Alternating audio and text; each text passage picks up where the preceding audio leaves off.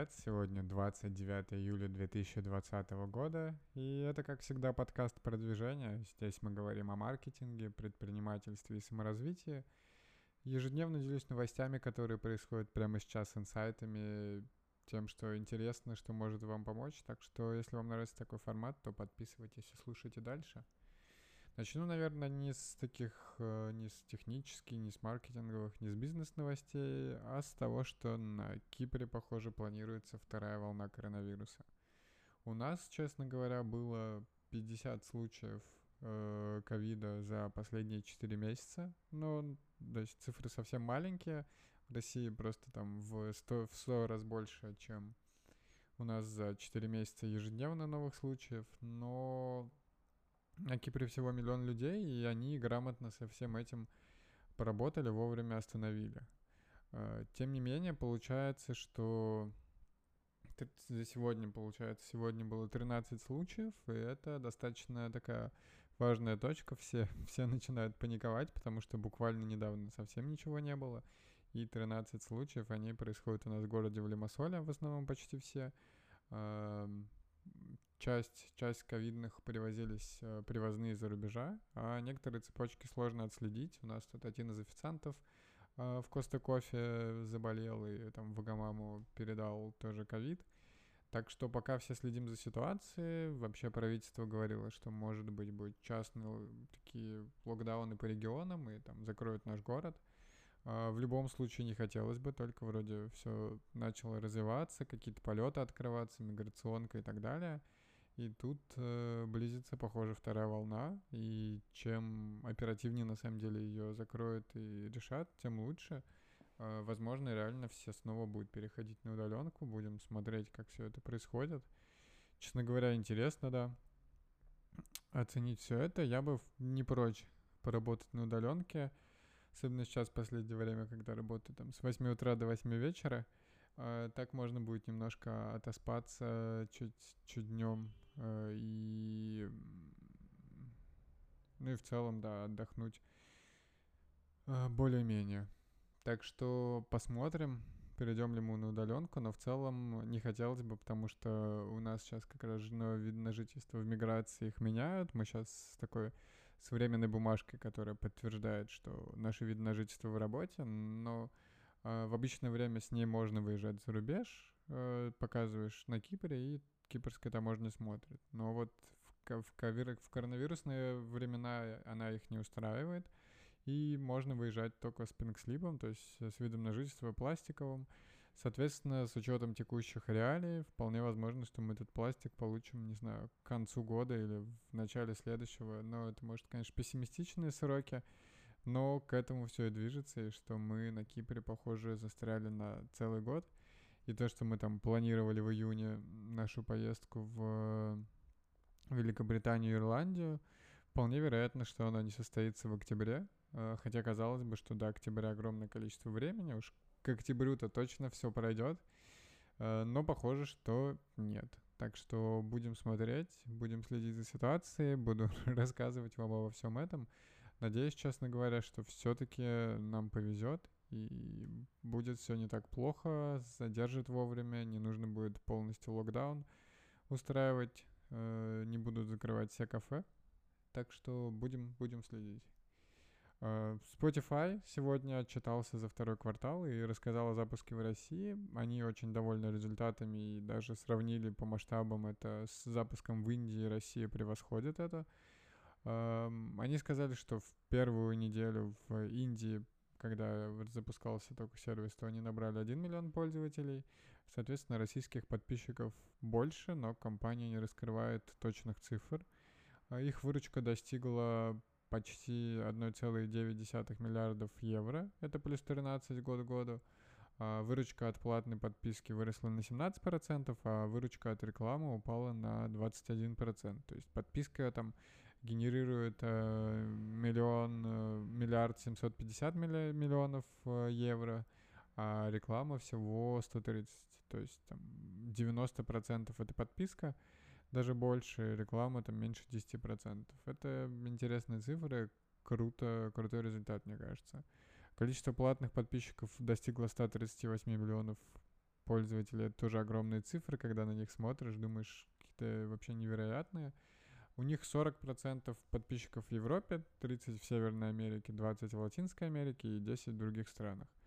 В целом Spotify планирует хорошо развиться в Индии и в России, потому что они надеются привлечь 250 миллионов пользователей на этих рынках. Достаточно серьезно звучит. Так что интересно, да, удача сервису, мне нравится. Мы тут на Кипре подключили в Spotify премиум только после того, как он запустился в России. Цены, конечно, вообще не такие приятные. На человека, по-моему, стоит 6 евро или 7, а на двоих 8 или 9. То есть по текущему курсу там стоимость подписки раза в 3 больше, чем в России. Ну и Spotify, соответственно, жестко отслеживает. Он смотрит, что вы там живете в одном месте, действительно, бываете в одной локации. И только в таком случае вы можете оформить какую-нибудь подписку дуо, и не получится сделать какие-то аккаунты общие, что вы просто создаете семью на 5 человек и слушаете все в разных местах. Такое в Spotify не работает. Ну, сам сервис, рекомендации отличные, так что если еще не пробовали, то там по российской цене за 170 рублей или сколько они предлагают, точно стоит активировать, это там меньше 2 евро по текущему курсу. Сбербанк запланировал перевести на постоянную удаленку до 30% штата. Это они собираются вводить на постоянку, соответственно, даже без учета пандемии, если закончится, все равно будет действовать. Интересно, как это будет вводить, но интересно, что даже Сбербанк и крупные компании переходят на это. Уж кто-кто, Сбербанк, наверное, в последнюю очередь бы хотел бы перейти на эту схему или там подходил бы к ней. Так что, похоже, мир действительно меняется. Интересно, куда это все будет развиваться, как все это будет работать. Так что будем смотреть, следить и оценивать все это. О новостях, наверное, все.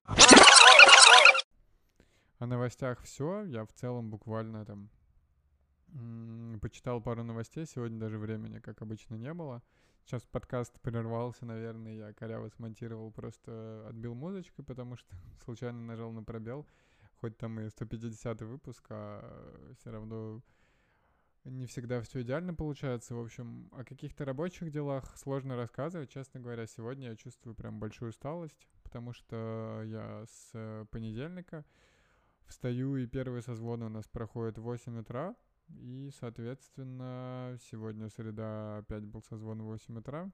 Завтра созвон будет в 8:30, это получше, но с учетом того, что там понедельник, вторник я ложился после 11, это было тяжеловато.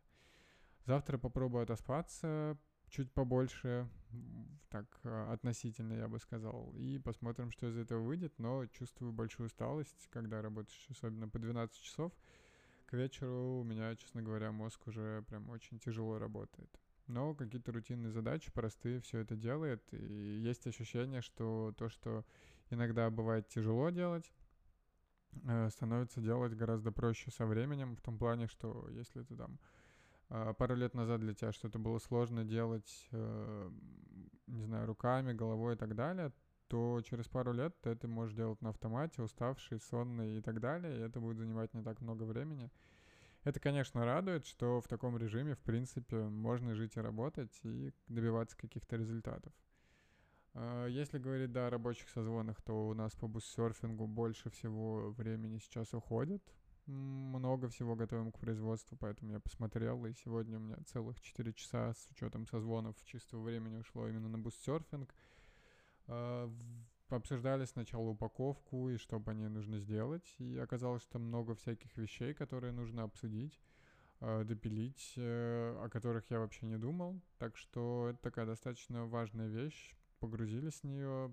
На созвоне, кстати, поймал себя на мысли, что именно в таких вещах, то есть как я раньше поступал, я делал вид, например, иногда там на учебе, где-то еще на работе, что в целом мне все понятно. Я стал придерживаться больших таких принципов, что важно все разъяснить и понять, чтобы всем действительно было понятно, и если я там туплю, то такое бывает, лучше я поспрашиваю там 5 раз 10, пока сам не пойму, и, может быть, это кому-то тоже поможет и разъяснить, что вообще происходит в продукте, даже если эти вопросы будут казаться тупыми, в конечном счете я от них выиграю, потому что буду понимать, что что происходит. Я буду понимать,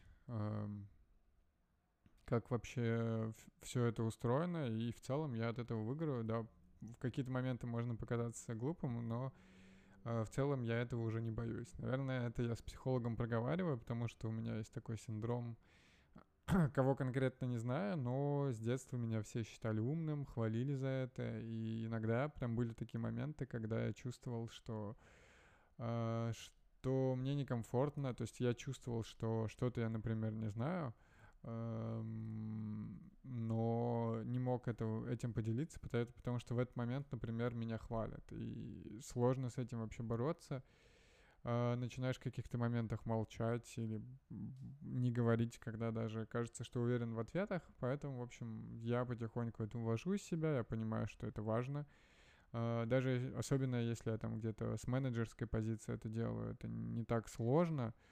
То есть если алит команда, то не так сложно показаться тупым, да, может там те, кто в моем коллективе, они подумают, что я глупый, но там это зато будет понятно абсолютно всем, кто и что делает, и не говорит, что ну это же очевидно, потому что далеко не все очевидно. Ну ладно, я на этом закопался, в целом прошли мимо этого, после этого у нас был one-on-one с моей коллегой, тоже общался по новостям, что интересно, что нет, обсудили важные, интересные задачи, что она хорошо работает, хорошо подключается и помогает нам по загрузке и так далее. Часовые пояса, это, конечно, бывает сложно для всех, потому что все в разных часовых поясах, где-то только начинаешь работать, где-то все заканчивают, и сложно состыковаться и что-то с этим делать.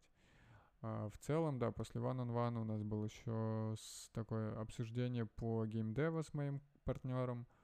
Обсуждали какие-то текущие дела, проекты. В целом все у нас отлично идет, хоть и тормозим по срокам, но по планам, если так рассуждать и говорить честно, то у нас по планам это, сейчас скажу, нанять, наверное, до конца августа еще 2 разработчиков, одного 3D-шника, еще геймдизайнера, то есть плюс 4 человека, итого у нас тогда будет 6 человек full-time и 1 part-time, который нас консультирует, очень помогает развивать команду, то есть гейм-продюсер, и, соответственно, я, но в целом интересно, команда растет, будем выстраивать процесс, и круто видеть, честно говоря, своими глазами, что вот давно действительно, ну я рассказывал уже про это, что давно мечтаешь про бизнес, как его выстраивать, но там какого-то коллектива даже из 5 человек не собиралось, и вот видно, что коллектив появляется на глазах, какая-то командность и так далее, и что то, о чем я действительно когда-то думал, учил несколько лет назад, оно вот воплощается в жизнь только сейчас, но при этом воплощается на крутом уровне. Мне нравится, к чему это идет, какой опыт я получаю, так что надеюсь, что и дальше все будет так же круто, буду за всем этим смотреть. Что еще можно сказать? После этого, да, работал большую часть времени, также по буст-сёрфингу составил там документы по целям, будем ОКР внедрять, я тоже про это рассказывал. Все до конца недели в команде, там 5 человек, будем тестово запускаться, подготовим цели, обсудим их, и там на август-сентябрь уже будут цели, по которым можно работать. Что еще у нас срочно, да, по буст-сёрфингу, это CRM-ка и упаковка, по ней тоже быстро и оперативно работаем, нужно все допиливать, задач больше, чем людей, так что приходится достаточно сильно включаться. И, наверное, из рабочих вещей все, о чем рассказал, и расскажу о том, что наконец-то забрал машину из сервиса. Ну как наконец-то? Я, по-моему, возил в понедельник, прошло вторник, среда, и вот в четверг я ее забрал. В целом достаточно быстро, в среду забрал, в четверг уже. В целом, получается, сделали за 2-3 дня, как и обещали. Машины прям как новая, мне красили бок, передний бампер, потому что там его выгнули, его подправили, покрасили, сделали все отлично, потому что в меня въехали там пару недель назад, сделали по страховке бесплатно. Я их еще просил посмотреть, что там с чек-энджином, они почистили ошибки в бортовом компьютере и потом расскажут, что вообще можно с этим делать и есть ли действительно какие-то проблемы.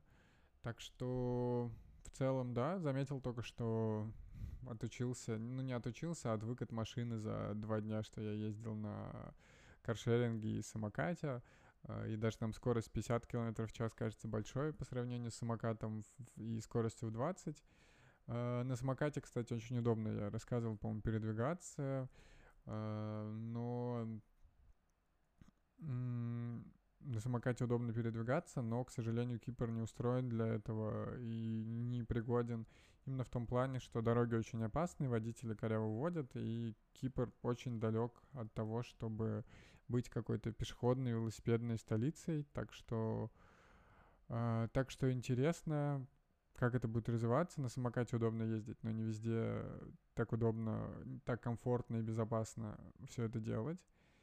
И, наверное, вот такие итоги на сегодня. Честно говоря, в 9 вечера после долгого рабочего дня уже мозги действительно устают. Надеюсь, что завтра устану.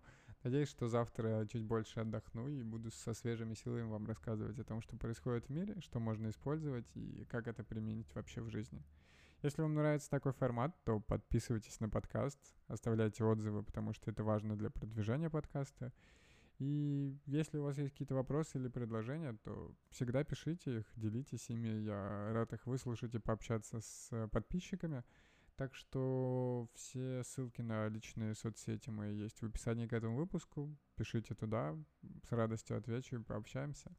Ну и как обычно, подкаст выходит ежедневно уже на протяжении, по-моему, 150 дней. Так что приходите завтра и слушайте новый выпуск. We'll be right back.